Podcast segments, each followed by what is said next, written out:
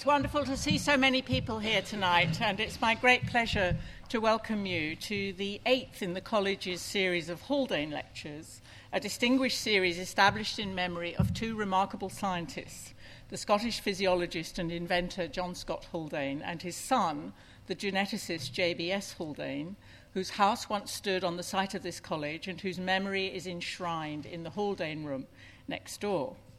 Since I became president of Wolfson, the Haldane Lecture has been given by the neuroscientist V.S. Ramachandran, the Nobel Prize winning developmental biologist Sir Martin Evans, the computer scientist Sir Tony Hoare, and the public health policy expert Sir Iain Chalmers. Paul Nurse makes a powerful and welcome addition to that roll call of names. Paul Nurse is a geneticist and cell biologist and one of the most effective, influential, and well known scientific communicators of our day. He was Professor of Microbiology here at Oxford from 1988 to 1993, then Director General of the Imperial Cancer Research Fund, now Cancer Research UK, then in 2003, President of Rockefeller University in New York. In 2010, he was elected President of the Royal Society, the body which shapes the future of science in the UK and beyond. And he is also Chief Executive and Director of the Francis Crick Institute. He has been showered with honours, including the Royal Society Copley Medal, the Légion d'honneur, a knighthood, and the Nobel Prize, shared with Leland Hartwell and Timothy Hunt for their discovery of protein molecules that control the division of cells in the cell cycle but he is entirely without grandiosity or stuffiness and prefers to be known for his work rather than his accolades. He is committed to the public understanding of science. He is outspoken and determined in the face of political opposition to science such as stem cell research or evolution or climate change. He believes firmly in keeping science and ideology separate. And scientific education from school age all through our lives is of the utmost importance to him. He's also a distinguished and high achieving scientist who creates links with many other intellectual fields. At a college as committed to interdisciplinarity as Wolfson is, it is a great pleasure to welcome to our named lecture in science a writer who has said in his 2012 Richard Dimbleby lecture on the New Enlightenment that scientists need the historian's eye for detail, the mathematician's feel for logic, and the philosopher's desire to keep asking questions. Tonight, he will talk to us on the theme of making science work. Please make him very welcome.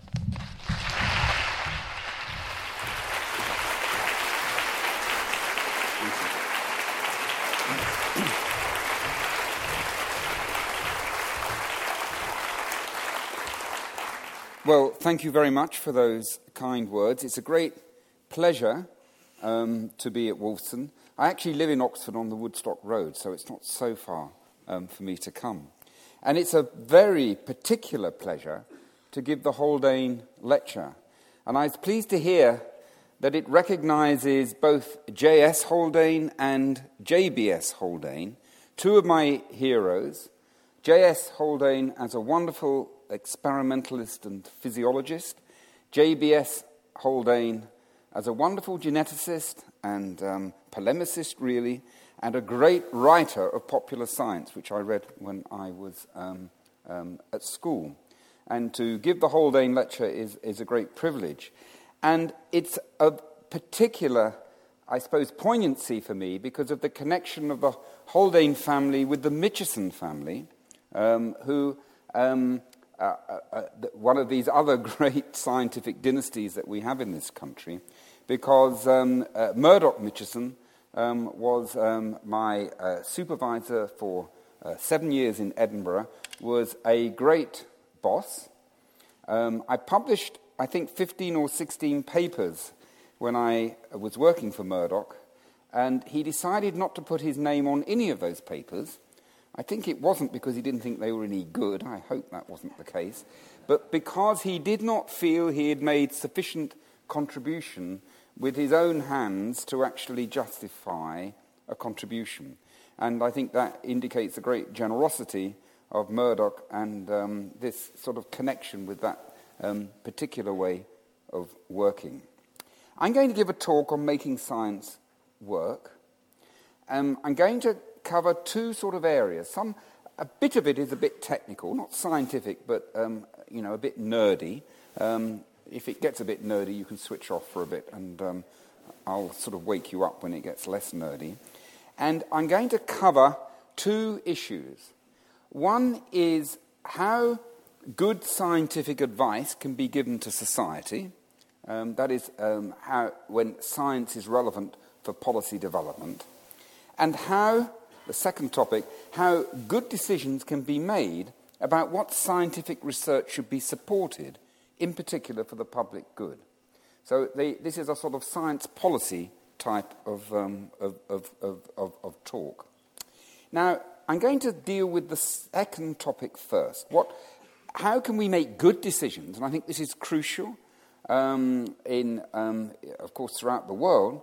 Um, how can we make good decisions about what scientific research should be supported, in particular for the public good? And I'm using the term public good in the widest possible sense, covering the contributions that science makes to our culture and also the applications of science that can benefit society, such as improving our health and quality of life, securing sustainability, protecting the environment, and driving innovation to support our economy, all aspects of the public good. I'm going to begin with that topic, and my main focus actually will be more on research leading to applications of science, because I think there's more complicated issues around that. But it's always important to remember that scientific knowledge leads to better understanding of ourselves and of the natural world. And that is an essential part of our civilization. And in this respect, it is like the humanities. Science, in other words, should not be judged solely in a utilitarian manner. This was emphasized quite nicely by the American high energy physicist Robert Wilson who, when questioned by Congress in the early 1960s as to how the Fermilab particle accelerator, that was the uh, uh, accelerator before uh, the Hadron Collider in Geneva, when he was questioned by Congress about how the accelerator would help national security, he answered, It has nothing to do directly with defending our country, except to make it worth defending. And I think that's something we should always remember about science. It's part of culture and it makes an important part of our civilization.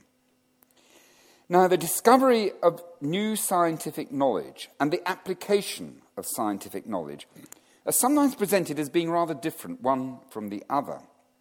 The fact is, however, that scientific inquiry has always been concerned with acquiring knowledge of the natural world and of ourselves, and also with using that knowledge for the public good.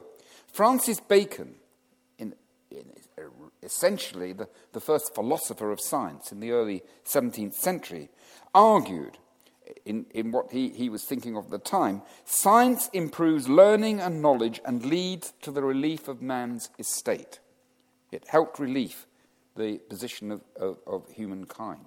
This argument was reinforced by Robert Hooke at the birth of the Royal Society. Robert Hooke was the experimentalist, in a sense, for the Society, when the Society was made up of gentlemen who, of course, wouldn't actually do very much experimenting themselves, and so they had an experimentalist, Robert Hooke, to do their experiments for them to demonstrate um, the latest scientific equipment and knowledge. Robert Hooke emphasized, again using the language and the things that he was interested in in the mid 17th century, scientific discoveries concerning motion, light, gravity, magnetism, and the heavens, all concerns of 17th century science, helped to improve shipping, watches, optics, and I like this, engines for trade and carriage. Now, there's a continuum, a continuum from what I call discovery science. I don't like the term basic science very much.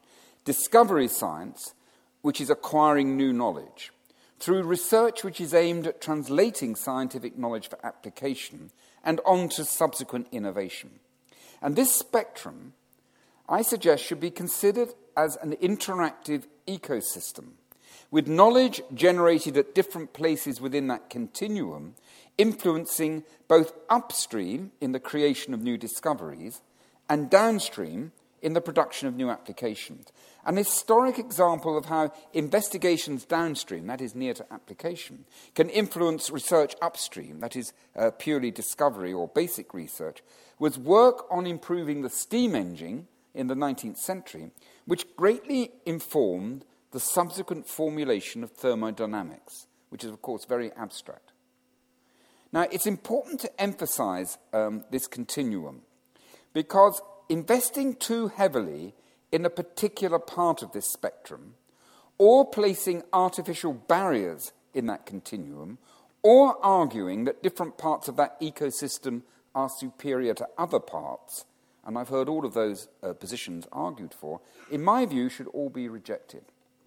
Science throughout that continuum shares the same values, the same skill sets, the same methodologies, although, uh, as I shall cover, there can be differences in emphasis in different parts of that ecosystem. Now, what factors should we think about when deciding um, what scientific research should be supported, what should be funded? Now, several are important, and I shall um, consider them, but the one that is absolutely crucial, in my opinion, is the scientist carrying out that research. Major discoveries in science are usually associated with highly talented individuals. Talented individuals who combine a number of qualities. They should have in depth knowledge, of course. They need to be creative. They need to understand the values of science and how research is done. They need to be well motivated. They need to be effective in achieving what they do.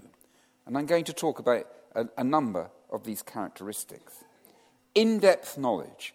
It's obvious you need in depth knowledge of the area of science that you're working on. But this needs to be combined with what some have called peripheral vision. That is, an understanding and an openness to what other sciences can contribute beyond the immediate focus of your own research, your own activities. This is especially required obviously so, when a solution of a research problem requires a multidisciplinary or an interdisciplinary approach. Carrying out good scientific research is a creative activity. I want to emphasize that. And scientists have more similarities than might be imagined with those other individuals who are pursuing creative activities such as the arts, writing, and the media. And like other creative workers, Scientists thrive on freedom. I know this to my cost because organizing them is simply like herding cats. In short, you cannot do it. But that freedom is critical freedom of thought, freedom to pursue a line of investigation wherever it may lead, to uncover uncomfortable truths. They are all crucial to an effective scientific endeavor. A scientist whose thoughts are restrained, who is too strongly directed top down, or who is unable to freely exchange ideas, will not be an effective scientist.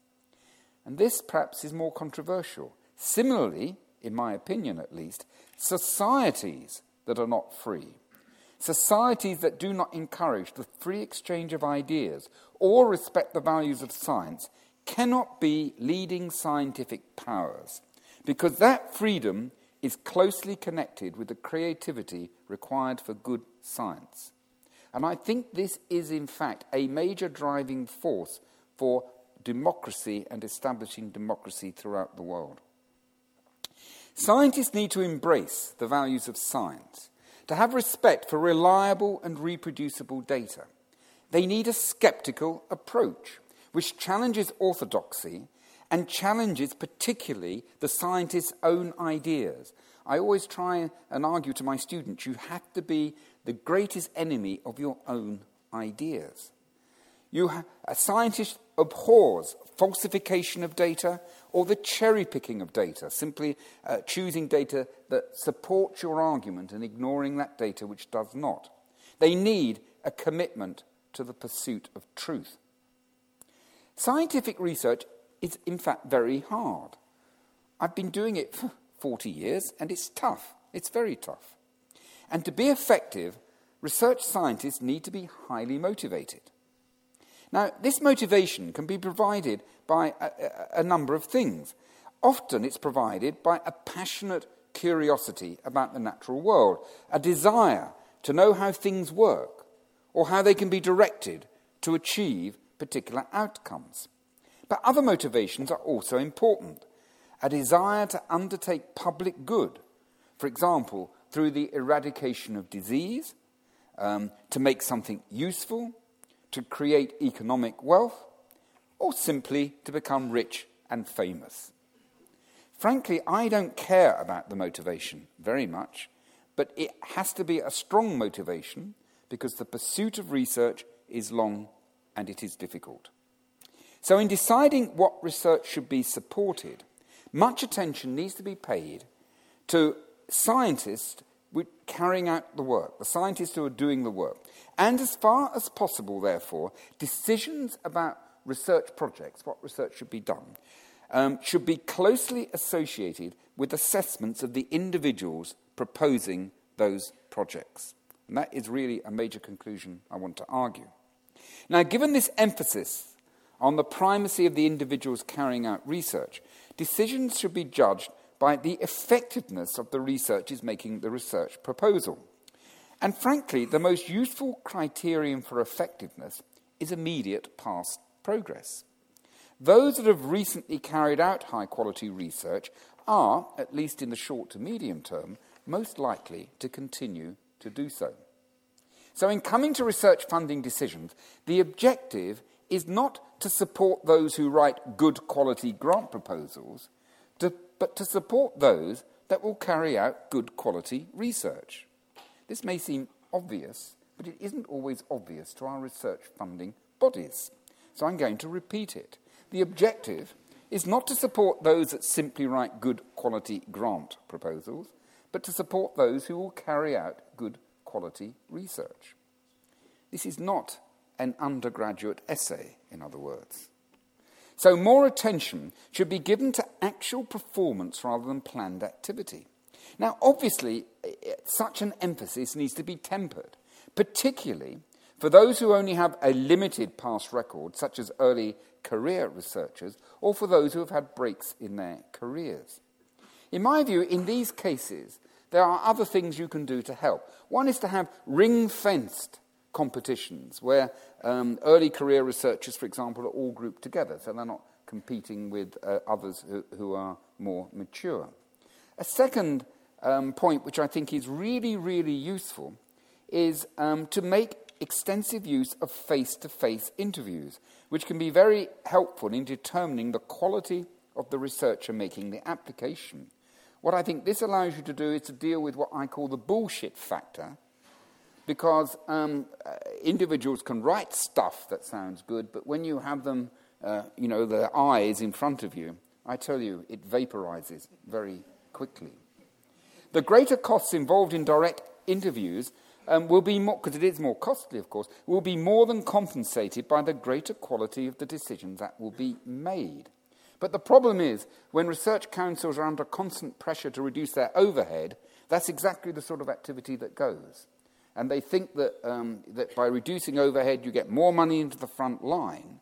But of course, you do, but you are more likely to make a mistake about where that money should go. And I think you have to think very, very carefully about that. So, making good decisions about research funding requires a focus on the quality, passion, and past performance of the scientist proposing the research. Now, a perennially vexing question is how prescriptive research funding agencies should be in determining what research areas should be supported. Now, this is a recurring issue, and it arises because of tensions between scientists wanting the freedom to decide what projects they should pursue and society, which supports science not simply as a cultural activity, um, increasing knowledge, but as an activity aimed at improving the lot of humankind through achieving um, specific useful objectives. And this is a critical and difficult problem. And I do not um, want to persuade you I have answers for that, but I want to uh, discuss the issue because I think it's very complicated. Because sometimes the simple responses to that problem are not, in my view, the best ones. The most frequent response of a funding agency faced with wanting to achieve um, uh, particular objectives is the following. What they will do is carry out a strategic review to decide priorities, research priorities, and identify research areas judged either as being especially timely for future scientific advances or as reflecting particular needs for society. This um, can lead to initiatives that shape or sponsor research. I'm using terms that will be familiar to some in the audience, sometimes with ring fenced allocations of research funding. Now, these approaches are often well intentioned, and frankly, they are attempting to address an important and difficult issue. The problem with them is that these approaches really run a risk of funding low quality research. And I want to explain why I think that's the case. One problem is that decisions are separated from consideration of specific projects together with the scientists carrying out that project, because you've decided up front that this areas, these areas are the ones that should be supported. So you're already loading the dice in that direction independently of the individuals carrying out the research. As a consequence, such initiatives um, may attract less creative and less effective scientists who are simply following where resources are being made available. A second problem is that the identification of favoured and non favoured research areas is usually made up, made by, not made up, it's usually made, sometimes made up too, is usually made by committees um, uh, consisting of senior researchers. Um, I sometimes call the senior researchers silverbacks, rather like myself. And these are not always that research active anymore. Now, the problem with silverback committees deciding on the research areas that should be supported is that they are prone to coming up with the absolutely obvious, the absolutely obvious, and being behind the cutting edge. Better judgments are more likely to be made by scientists actually carrying out the research who are much closer to the research problem being pursued. So I think a, these are the tensions that arise when these well intentioned um, attempts are made to solve this problem. And a consequence of this is ring fence funding. You identify an area, that's an obvious area, it may or may not be that useful. You ring fence it, you attract the mediocre, and you fund the mediocre. That's the worst possible outcome that can happen. So, how can this difficult tension be resolved? Because it is a difficult problem, and we have to accept that it is. Now, I can't solve it, but there are three issues um, that I'd like to mention which I think are relevant to this. The first is actually the Haldane principle, although it is not the same Haldane of either JS or JBS, it's another Haldane. And uh, to be quite honest, it's not actually um, a principle of, um, the person who is called Haldane. It's simply a principle that we understand the Haldane um, principle to be, but that's perhaps too complicated. Anyway, it's generally known as the Haldane principle. I'll come to that in a moment. The second is a different approach when considering programs aimed at achieving applications and specific goals. And I really want to discuss that because I think that's a difficult issue.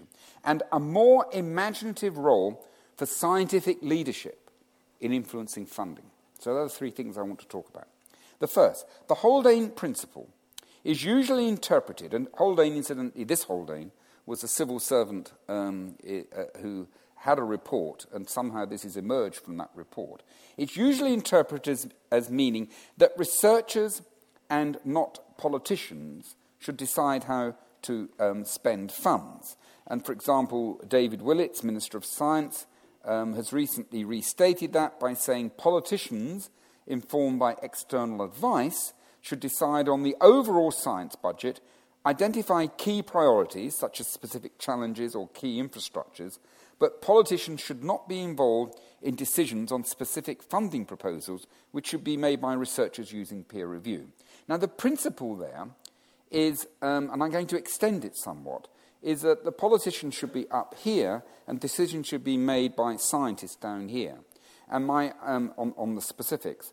And I want to argue that um, we should extend the principle in that the scientists who are closer to the research that you're trying to assess are better placed for making those decisions rather than the silverbacks, of which I am one.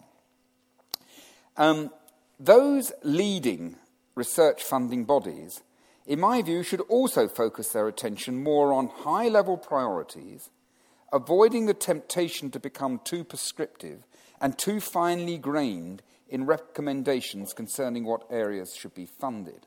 As an aside, if we have physical scientists in the audience, you'll be familiar that EPSRC carried out a survey in um, recent times and divided the area up into 117 or something areas and proceeded to assess each area with the objective of deciding which area should go up and which area should go down.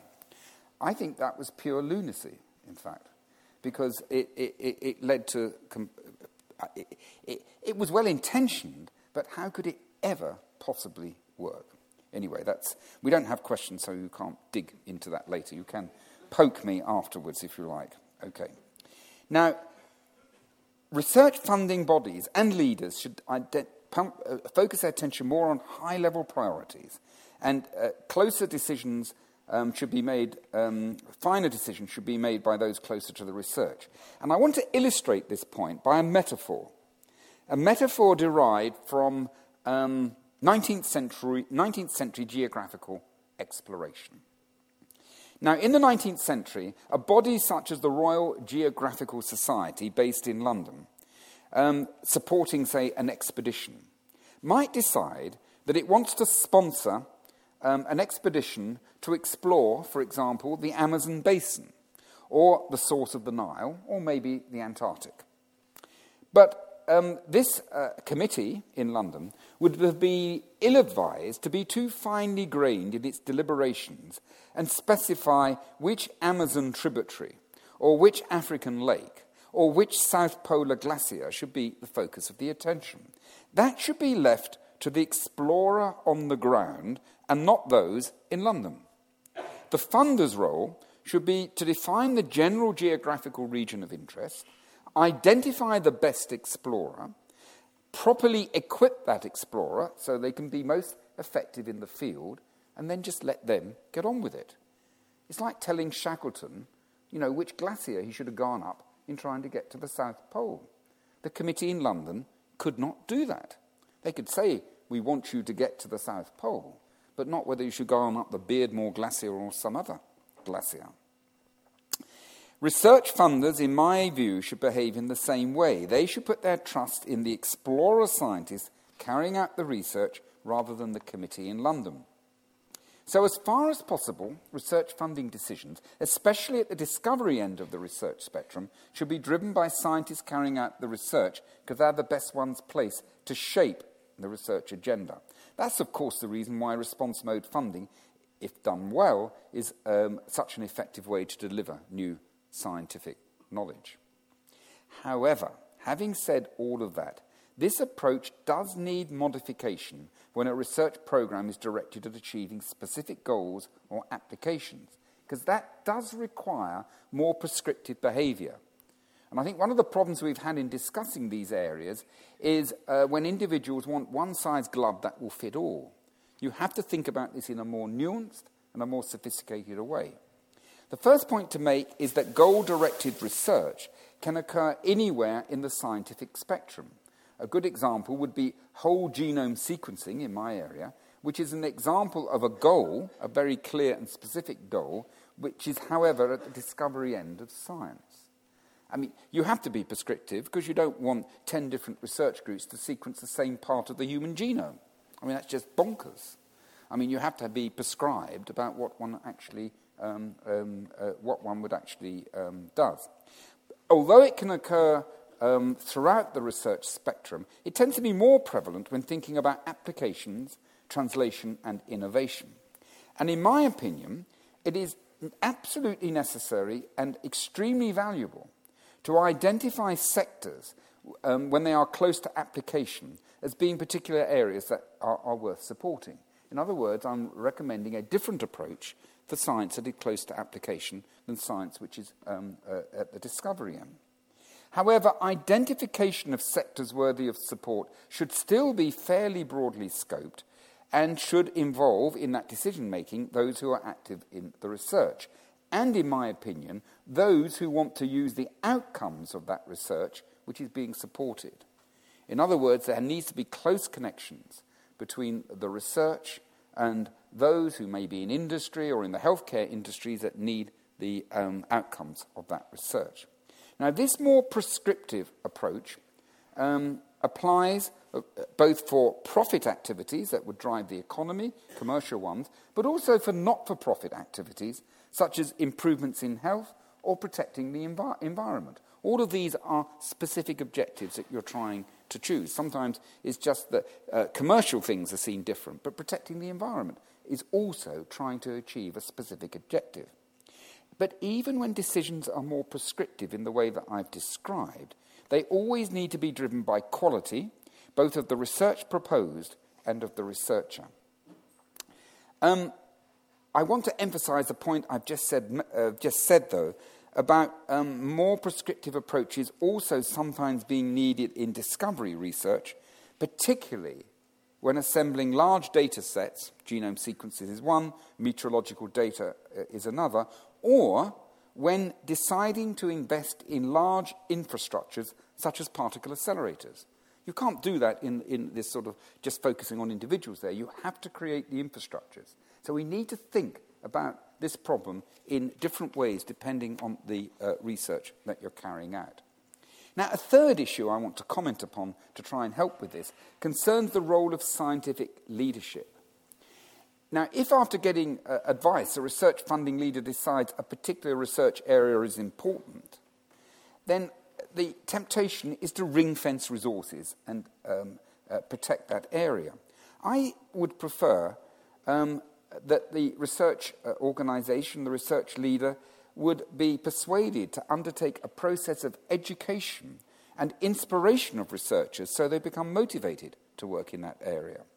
Should the area really be as promising as the research leader thinks, then it should be easy to persuade high quality scientists that there is interesting work to be done. They will simply follow. And as a consequence, they will submit proposals um, in a normal response mode system. Should it not be so interesting, then high quality researchers will be less impressed, and you should not be tempted to simply fund low quality researchers who happen to be attracted to that area. In that case, the research leader perhaps needs to think again whether his or her enthusiasm is well placed.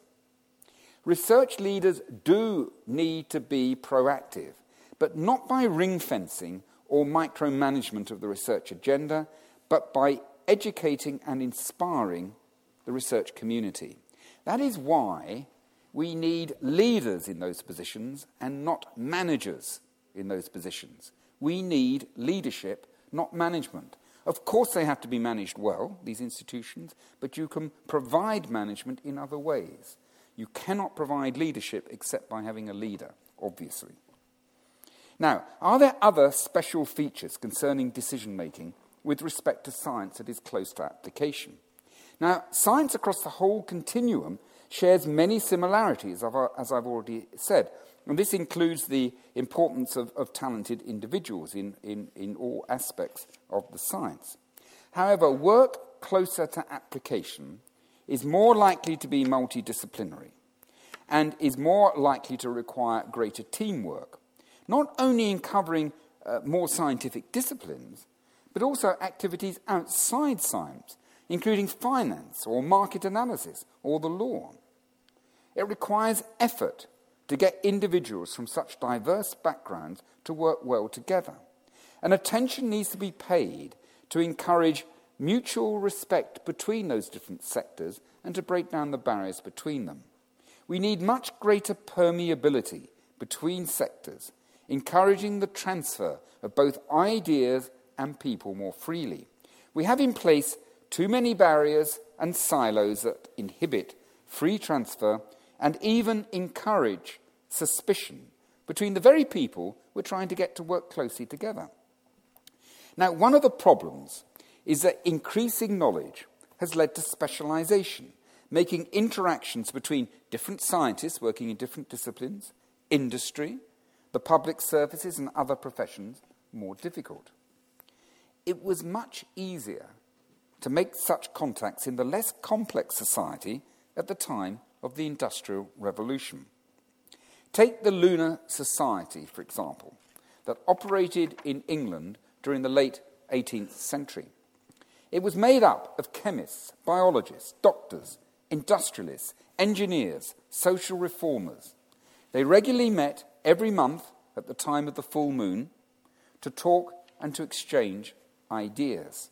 It was the full moon, so they could ride home at night under light. I suspect they sometimes were not, they'd had probably too much wine by that time as well. This included intellectuals and entrepreneurs such as James Watt, Josiah Wedgwood, and Erasmus Darwin, Charles's grandfather. It was in this atmosphere that the Industrial Revolution was born and prospered, and I think we need to try and reproduce that as well as we can today. We need greater permeability, greater contact between different types of scientists and different professions that are needed to promote the transfer of scientific discovery into the public good. This is a key message. The promotion of translation and innovation requires great permeability across sectors. Much is spoken about the valley of death. That is the gap between the generation of new knowledge and the application of that new knowledge um, for a, a, a specific purpose, particularly commercialization. Now, usually the focus of discussion about the valley of death is on providing financial support to bridge that gap. But I do not think sufficient attention has been given um, to pushing, uh, to continue the metaphor further, the bridgeheads further out into the valley, into that valley of death. Now, w- what do I mean by that? Well, what I'm saying is, I think there can be a problem when attempts to translate are made too prematurely before knowledge is sufficiently reliable and complete, especially in the biosciences, given the complexity of living organisms. And I want to explain why. If you are in a discovery research mode, you make observation experiment, you, you test hypotheses.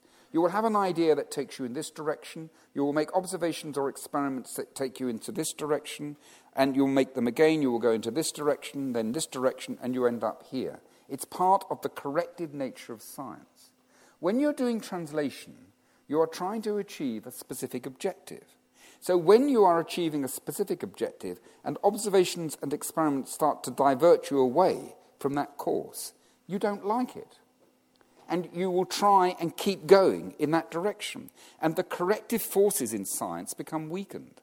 And as a consequence of that, there is a great risk of wasting money because you're trying to reach an objective, a translational objective, which actually you're not well equipped to do because your knowledge base is not yet good enough to actually achieve it.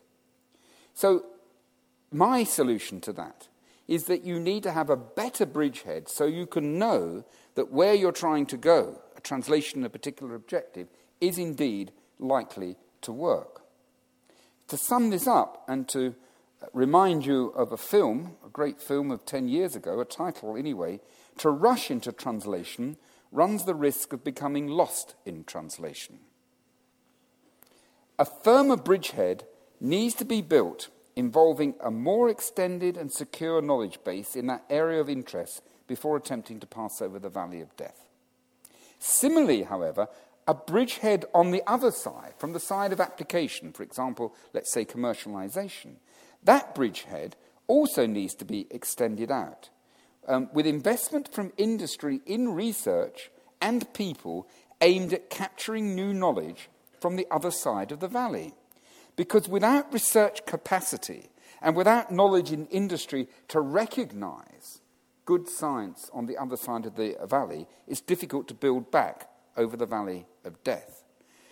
I would argue that actually we still need research capacity in industry. At the moment, it's been shifting over to the universities, if only to recognize good research coming from the other side. It may matter less, in fact, in industry exactly what research is being done, but it is only by being a researcher that you can recognize and judge easily research on the, um, uh, the other side. I suppose it's time now to turn to the dreaded word impact which may be familiar to some in the audience. Now, the first point to make about impact is researchers always want their research to have impact. They do. They want to increase knowledge, that has impact. They want to contribute to culture, that has impact. They want to generate societal benefit to support the economy. The problems come, in my opinion, when crude metrical applications of impact are made a compulsory part of research funding decisions and assessments. Again, there's been pressure from research agencies, funding agencies, to do this. In my view, the potential impact of research should be clearly identified if it makes sense to do so, but it does not always make sense to do so. To demand a statement in every research proposal or assessment about impact for societal or economic um, benefit, and then to allocate 15% or 18% or 22% of the decision making to that statement will often simply result in unhelpful flights of fantasy of no value. And I know it because I've written enough of these myself. Impact is just one aspect of a number of factors that need to be considered and absolutely should be provided when relevant and not at all if irrelevant. And that, I think, is only saying, once again, one size glove does not fit all. It's absolutely obvious, but sometimes our agencies don't see it. Now, funding high quality research will produce the scientific knowledge needed for the public good, including driving innovation, including supporting the economy. But we need to get it right, and we need to have proper discussions and debate about getting it right. I don't think we do enough of that so that science can play its proper role for the benefit of society. Because getting it wrong simply wastes money. It may sound good, but it may not be good, and it loses the great opportunities that science can play to improve the lot of humankind. Now, let me move to my second topic.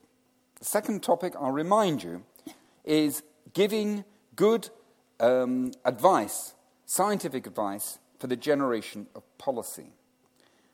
Because benefit for society, making science work well, requires high quality scientific advice um, for policymakers and to the public in general. Now, high quality science, scientific advice is always dependent upon high quality science. Let's make that as a starting position. And good science is a reliable way of generating knowledge because of the way it's done. And I just want to touch upon that because it will help in our subsequent um, um, uh, argument. Um, good science is based on reproducible observation and experiment. It takes account of all evidence, it does not cherry pick data. Scientific issues are settled by the overall strength of that evidence, combined with rational, consistent, and objective argument. Central to science is the ability to prove that something is not true. An attribute, incidentally, which helps distinguish science from beliefs based on religions and ideologies, which place more emphasis on faith, tradition, and opinion. Good scientists, as I've said already, are inherently skeptical, particularly of their own ideas. If an observation or an experimental result does not support a specific idea, then simply that idea either has to be rejected or modified and then tested again. Sometimes scientific knowledge is quite tentative, especially at early stages of an investigation. And it's only after repeated successful testing that knowledge becomes more secure and reliable. It is failure to fully understand this process of science that, in my view, can lead to problems when scientists are called upon to give advice on issues about which the science is uncertain. Sometimes society wants clear and simple answers when it's simply not possible to provide them. And scientists have to recognize that, and of course, um, the public and policymakers have to recognize that. Now, scientific advice should be based on the consensus view of scientists expert in the area concerned, those who actually know what they're talking about.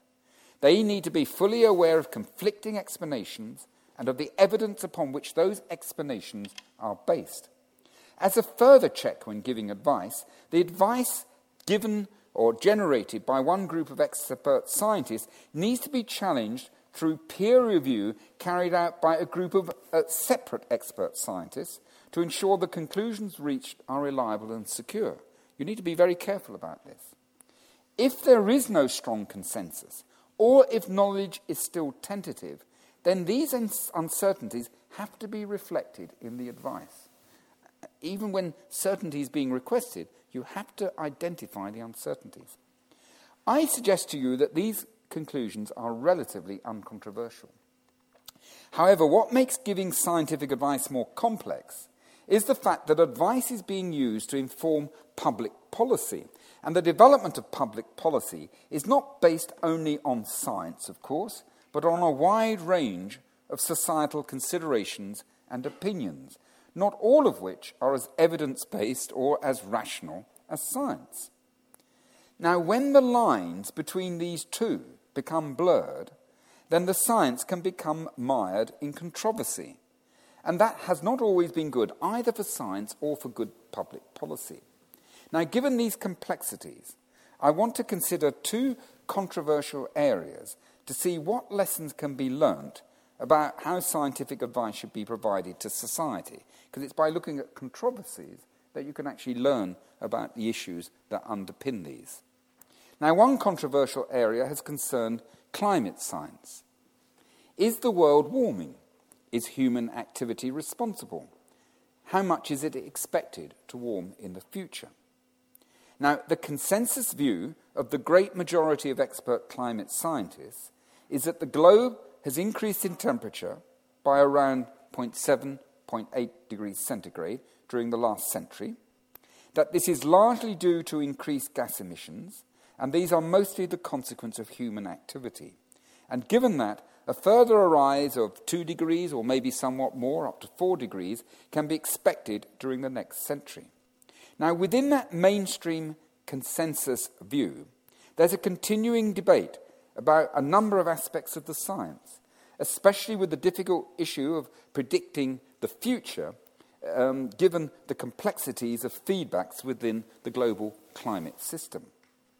However, there are also those who have more extreme opinions outside this mainstream view. At one end, it's argued either that uh, little warming is taking place or no warming is taking place, or that human agency has no effect, and hence there'll be no warming in the future. At the other end, it's argued that global, warming is catastrophic, and during the next century it'll be more extreme, maybe 10 degrees centigrade rise in temperatures. There are supporters of both these more extreme positions in the public sphere, but it is the former arguments that have gained some traction, even amongst individuals who would normally respect consensus, expert, scientific analysis. So, why is this the case? Now, a feature of this controversy is that those who deny that there is a problem often have political or ideological views that lead them to be unhappy with the actions that would be necessary if global warming is due to human activity. They have very legitimate concerns about what that might imply if global warming is taking place. Because these actions are likely to include measures such as um, greater concerted world action, curtailing the freedom of individuals, companies, and nations, and curbing some kinds of industrial activity, potentially risking economic growth. And these are things that need to be uh, debated out in the public sphere. The problem is, is what appears to be happening is that the concerns of those worried about what might need to be done have led them to attack the science of the climate scientists um, rather than just focusing on the politics, using scientific arguments which the climate scientists, the experts, find weak and unconvincing, and even in my uh, examination of it, nearly always involves cherry picking of data and of argument. A number of other features, however, have complicated the situation. One has been a failure of some climate scientists to be as open as they should be in making all their data available. This has led um, others to deny, who deny that there's a problem, to claim that the climate scientist data is wrong or has been manipulated and is, be, is all a fraud. Another feature is the complexity of climate science, which leads to uncertainties. As I've said before, in a world where people often want simple answers, uncertainty does not appeal. And this allows space. It allows space for poorly evidenced but confidently stated opinions, which are sometimes mixed with personal attacks and misrepresentations, to attract public and political attention. The uncertainty leads to um, this space. So, what can be learnt from the climate science and global warming controversy? Firstly, it reinforces the points um, uh, already made about the importance of relying on um, a consensus view of expert scientists, the need to avoid cherry picking data. But it also emphasizes the need to keep science as far as possible from political and ideological, and for that matter, though not so relevant here, religious influence. This, of course, can be difficult. All scientists are human, but that's what good scientific analysis and good scientific advice needs. A second controversial area has been discussions around genetically modified foods, GM foods. That is, the introduction of genes by genetic engineering into crop plants. Now, the consensus view of the majority of expert plant and, uh, uh, scientists is that, in principle, this is a safe approach and it can lead to considerable benefits, both commercial ones, reducing food spoilage, and also help tackle global problems such as world hunger, by increasing crop yields and the use of marginal habitats for crop growing. These scientists would also argue that, of course, you require precautionary te- checks, they need to be in place, but in general, these should be similar to those used for conventionally produced crop plants. That is, you use a case by case specific plant basis to determine science, uh, safety and effectiveness. This consensus scientific view has been accepted by the public in some countries, but in others it has not.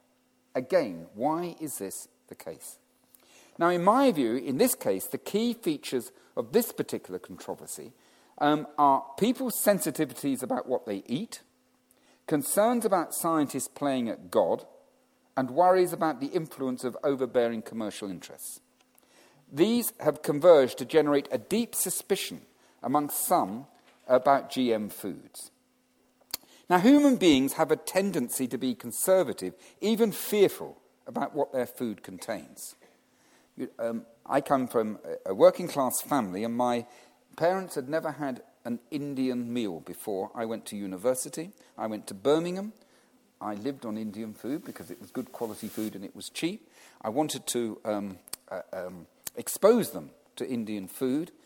The horror when faced with this spicy food was just something to be believed.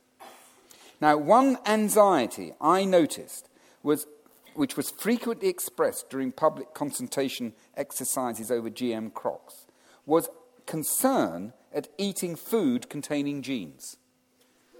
Now, this is something that a scientist would never, a question they would never ask. But it was actually a perfectly reasonable question for a member of the public to ask. You know, I don't want to eat this food that contains genes. The concern was exacerbated by newspaper headlines which called GM crops Frankenstein foods. You remember? It's uh, the so called newspaper, the Daily Mail, said that, conjuring up images of white coated scientists playing God and tampering with the purity of food. Another feature is often those who object to GM have political or ideological opinions which dislike the power yielded by uh, um, commercial corporations behind the manufacture of certain GM crops. I mean, interestingly, of course, the political and ideological views of those who object to climate change is the complete opposite for those that object to GM foods, which tells us something. It tells you something, just obviously. So these anti GM opinions have been adopted by some environmental NGOs who campaign against the use of GM crops, even when their use is aimed at reducing vitamin deficiency in children in the developing world, for example. I mean, Greenpeace had a policy to trash um, such attempts to produce such food. Now, what can be learnt from the public debate concerning the use of GM crops? First, it is clear that there's been a failing, in my view, to properly engage the public and listen to what they have to say. We needed to know they were worried about eating food that contained genes. Scientists have to listen to the public to be completely aware of, the, of their concerns and of the questions they want answered by the scientists. Scientists and single interest pressure groups are not always the best individuals to frame the questions that the public want answered. Second is the need for high quality debate in the mass media. Scientists need to be part of this debate from the very beginning to ensure that it's based on evidence and on rational argument rather than ideology or politics. And third, scientific advice is best delivered by scientists who are impartial rather than those who may have other motives. And this could be the case for a company trying to promote the use of GM or NGOs attacking GM crops who rely on the support of individuals ideologically opposed to such technologies. Covers both. Now, an important question You'll be pleased to hear I'm getting near the end of my talk. An important question is what groups of scientists and scientific bodies can be relied on for giving scientific advice to the public. It's obvious it's best to involve those who are expert. It's also uh, useful to involve peer review to check the experts. I also like uh, the use of scientific generalists who understand the attributes of good science and familiar with scientific policy. The corollary is also true. Those who are not expert and those who cannot properly assess the relevant specialist evidence and argument are not likely to be appropriate. But you read the columnists in some of our newspapers. They are convinced they are expert in areas they simply do not understand. It's very irritating. Scientists giving advice need to be open and impartial. They shouldn't cherry pick data, of course. They need to explain the range of possibilities. They need to assess the probabilities of particular outcomes. They also need to be clear in what they say. Now, a range of different bodies offer scientific advice on policy issues. And what are the characteristics of a body or bodies that can be trusted? It's always, of course, useful to look at uh, advice from a, a, a range of bodies uh, because it's good to be exposed to a range of opinions.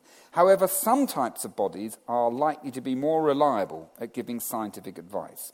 And in general terms, I think the characteristic to look for as follows they should be broadly based, not single interest groups. They should be impartial as far as possible. They should understand the methods and values of science. They should respect openness. And they should carry out proper peer review. More specialist organisations with specific objectives, such as lobbying groups, um, may find it more difficult to be impartial. A company concerned about its income, an NGO about the views of its supporters, will perhaps be more difficult, find it more difficult um, to be objective in their scientific um, analysis. Sometimes scientific advice is being offered by more shadowy organisations who do not want to declare where their support comes from for their policy work they are more likely to be acting as lobby groups, simply not revealing for whom or for what they are lobbying. And frankly, we should not rely on their advice.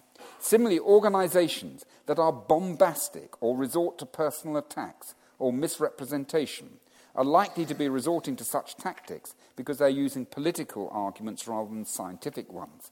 And so their scientific advice should be treated with caution. Just look at the blogosphere if you want examples of that. So, in summary, what is the good practice for the provision of scientific advice? It should be based on the totality of observation and experiment. It should be rational. It should reflect consensus views of experts. It should be peer reviewed. If it, there's no strong consensus or knowledge is tentative, this needs to be reflected in the advice. The science should be kept separate from political, ideological, and religious influence as far as possible. It requires good public engagement to make sure public concerns are taken account of and the questions are framed correctly. And scientists need to be involved from the outset in the public debate um, to prevent uh, issues becoming unhelpfully um, polarized. Finally, scientific bodies who can be trusted to give advice should be broadly based, impartial, understand science, and be completely open about their sources of income and their conflicts of interest in their public policy work. These attributes generally apply to national science academies such as the Royal Society, which has been providing scientific advice to society for 350 years and on the whole has done a pretty good job. But then I'm not being objective in saying that. If we combine good scientific advice with good decisions about what scientific research should be supported, and also, and I haven't spoken about that tonight, ensure there are sufficient resources for that scientific research, then we can make science work well for us, for our culture, our health, our quality of life, for protecting our environment, and for driving our economy. Thank you very much. Thank you.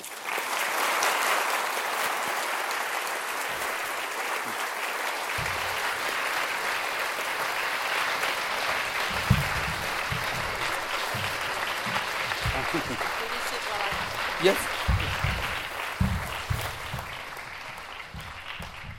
Thank you very, very much indeed. Uh, I was educated in the era of two cultures uh, when uh, people with aptitude for the humanities uh, were immediately streamed off into art subjects and never learnt any science. One of the attractions for me of coming to Wolfson was getting out of that silo and meeting people such as all of you in this room, or many of you in this room, in many different disciplines. But even here, I have rarely heard a talk by a distinguished scientist which so generously and persuasively brought to bear the language of the humanities imagination, creativity, freedom, culture, understanding of ourselves into the treatment of the sciences. But if it were just a matter of rhetoric, we would not have been hanging on your every word in this room so demonstrative of global warming. Uh, it, it is also a matter of pragmatism, clear and helpful but not simple argument, and enlightened recommendations about specific priorities in research, education, and policy, which are of immense importance to every one of us. It was benign, tough, inspiring, realistic. It had, if I may say so, considerable impact. And it was a talk of great value for which we are all, I know, extremely grateful. Thank you very much. Thank you. You're too much. Should I follow you?